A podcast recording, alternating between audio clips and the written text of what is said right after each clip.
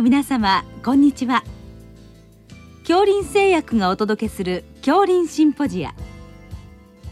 毎週この時間は医学のコントラバシーとして一つの疾患に対し専門の先生方からいろいろな視点でご意見をお伺いしております。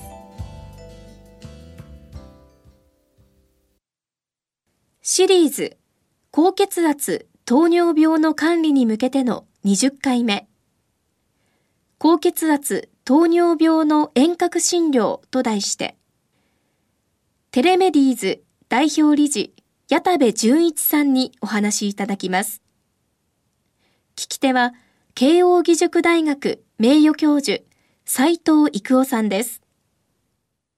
えー、今日はあ高血圧糖尿病の遠隔診療ということで早くからあ始められていらっしゃる先生にお伺いします。よろしくお願いいたします。ありがとうございます、えー、先生これいつ頃から始めていらっしゃるんでしょうか？そもそもはあの高血圧のオンライン診療の臨床試験という形で始めたんですがそれがまあ2016年頃になりますあので実際あの学会等で発表されてきていて簡単にその結果をお話ししていただくと、まあ、通常診療と先生のオンライン診療との比較だとどうでしょうか？えっと、オンライン診療の方は、えっと、1年間、まあ、初診は必ず対面を行ってでオンライン診療の方は1年間あのその後直接来院していただかないと。でオンラインで6週間おき程度で診療を行うということをしました。あのもう片方の方はですね、まあ、普通に通院していただくというようなことで比較したところ、まあ、オンライン診療の方がですね、えー、若干あの優位さを持って血圧がより良かったという結果になりました。うん、ということでもうそういう結果も出ているといういうことですけど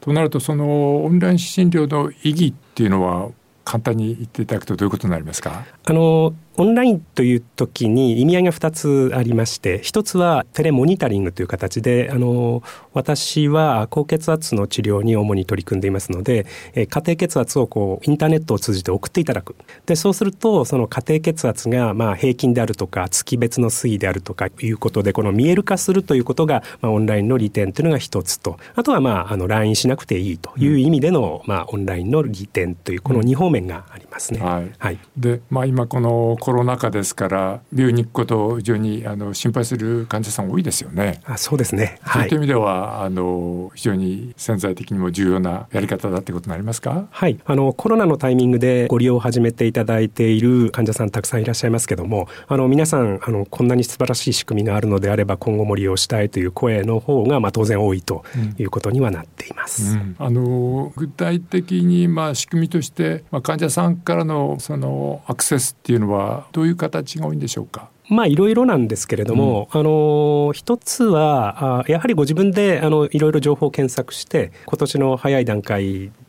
まあ、コロナのタイミングであの新聞やメディアでもオンライン診療が少し広くこう利用できるようになるというようなことがありましたので自分で調べてこられる方もおりますしあとはまああのそうですねオムロンヘルスケアさんとかあの積極的にこういった仕組みを導入したいというあのヘルスケア企業もございますので、まあ、そういった方々を通じて、うん、あのたくさんの人に知っていただくという状況です。で、まあ、いわゆる患者さんがあのアクセスしてきて、まあ、先生はそれに対応していくということが一つのパターンですね。はい、はい、あのそういったことであの先ほどおっしゃっていたように、まあ、あのコントロール率が非常に良くなるということもあるということも分かっているということなんですけどあの、まあ、患者さんのアクセスがなかなかしにくいとかどうやってやったらいいか分からないっていうような人がいた場合にそれはいろいろなサービスが考えられるんでしょうか？そうそうですね。あのいくつかポイントがあると思うんですけどもあの一つは医療過疎のような地域でどう活用していくかとかあとはあのスマートフォンがこうあまりこう明るくないようなあのご高齢の方々どうしていくかとかっていうようなことだと思うんですけどもあのかつては、えっと、医療過疎の地域で往診に2時間ぐらいかかる場所でですねあの公民館に皆さん集まっていただいて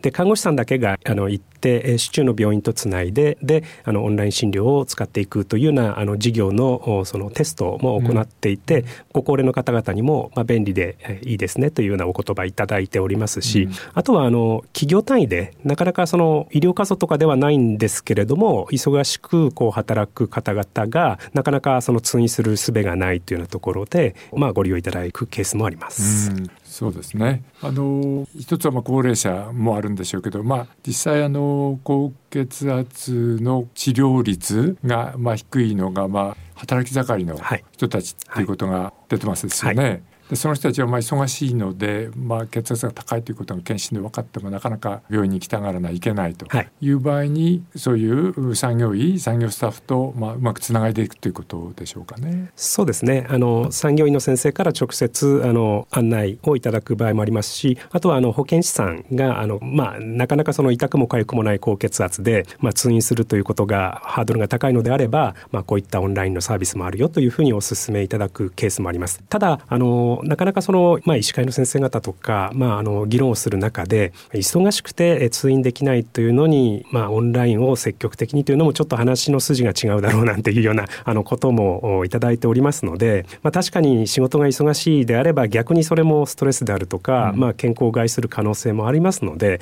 まあ、休んであえて休んで、えー、クリニックに出向くというのも、まあ、あそれも当然と思うんですけれどもただまあいくつかの選択肢を用意しておかないとやはりその、まあ、来てくださらない方々というのもどうしてもいるわけで、うん、まあ、そういった方々を見捨てるというのもちょっと言葉は悪いんですが、うん、望ましいことではないと思いますので、まあ、あのそういった忙しい方々にもオンライン診療を利用していただくというのも私個人としては、まあ、ありだろうなというふうに思っています。あのそうですね。それからあのある程度重症化してから、まあ、どうしてもっていう受診するという、まあ、旧来型のパターンを乗り越えてまあ、よりあの早期の段階からしっかりあのコントロールしていって、まあ、将来のその重症化を防ぐという意味でもそのアクセスを良くするっていうことは非常にやっぱり意義がありますよね。はい、あのおっしゃる通りだと思います。今まあ人間ドック学会の基準で受診勧奨がきつくかかるのが160以上という高血圧になりますので、うん、もう160を超えますと2度高血圧3度高血圧が見えてきますからもっと早い段階であの高血圧というふうに診断基準上判断される140を超えたら、まあ、もしくはもう少し下であっても早めに血圧対策をするというようなことに、まあ、このオンラインが活用されていけばなおよろしいんじゃないかと思っています。うんはい、あのー、まあそういったことで潜在的に非常にまあ重要な可能性のある方法だっていうことはもう間違いないと思うんですけれども、はい、まあそれから今コロナ禍でのまあ追い風がまああるというふうに考えられるんでしょうけども、なかなか実際はそれほどは増えていないんですか？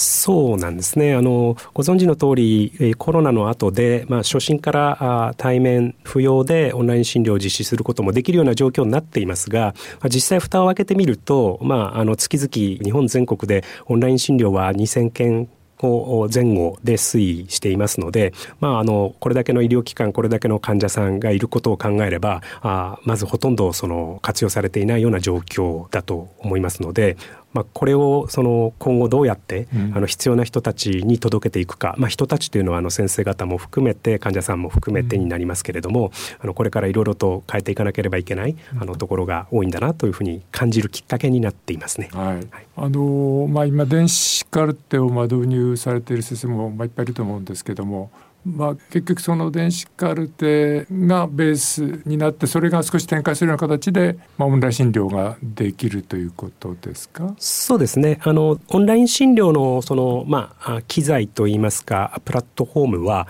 あの電子カルテとは今は別に運用されていますけども、まあ、将来的にはこれがまあ一緒になることもあると思いますし、うん、あとはまああのオンライン診療のプラットフォーム自体は非常に多くのクリニックさん病院さんに導入されていると聞きますけれどども、うん、あのそれぞれのドクターがオンライン診療を実施している数というのはそれこそまあ1件2件まあ十数件とかいう数だと思っています。ですので、あのこれをですねやっぱり日常的にするためには、まあ、よりそのドクター側のトレーニングもあの必要になってくるのかなというふうに思いますね。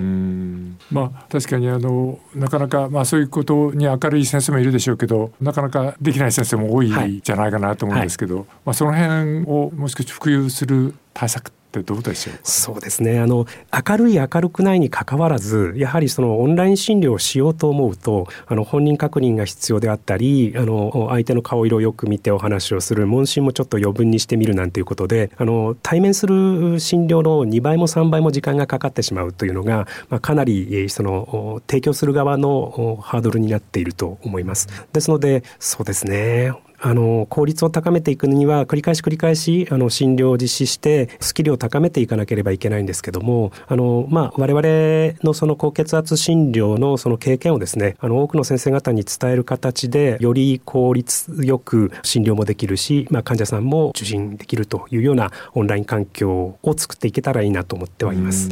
まあ、やはり可能性非常に高いけれども、まあ、現況では限界もあるということですね。そうですねはい。うんなるほど。それからもう一つはあのこの保険点数も少し問題があるということなんですか？そうですね。あの非常に低いままになっています、うん、コロナの時に少し点数を増やしたというようなあの見方もできますけども、うん、あの実際は再診を繰り返していくとやはりほとんどその対面に比べてあの十分なその診療報酬を得られませんのでただ診療報酬が得られないのに時間ばかりかかるということだとするとどうしてもその提供側がまあ二の足を踏むという状況はですねあのコロナの後何ら変わっておりませんので、はい、そういったことであるとかまた利用する側もですねあのオンライン診療という選択肢があるということを、まあ、より知っていただく必要があるとは思いますけども。はいえー、それからあの糖尿病あるいは脂質異常症に関してはどうでしょうか？脂質異常症はあの高血圧との配合剤もございますのであの大丈夫な方々にはオンライン診療が向いていると思います、うん、糖尿病はやっぱり今のところ検査もありますしさまざまな職種でケアを入れていかなければいけないので、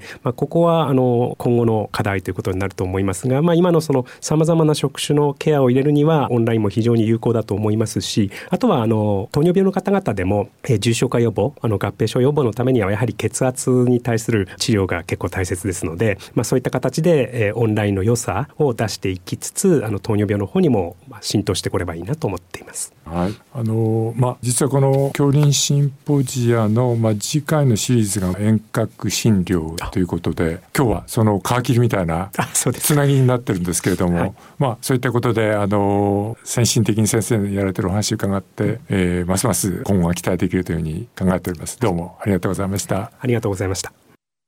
シリーズ高血圧糖尿病の管理に向けての20回目高血圧糖尿病の遠隔診療と題して、テレメディーズ代表理事矢田部純一さんにお話いただきました。聞き手は、慶應義塾大学名誉教授斉藤育夫さんでした。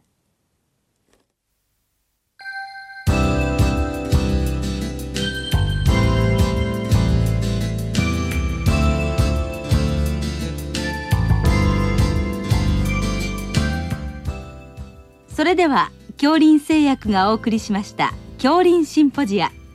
来週をどうぞお楽しみに。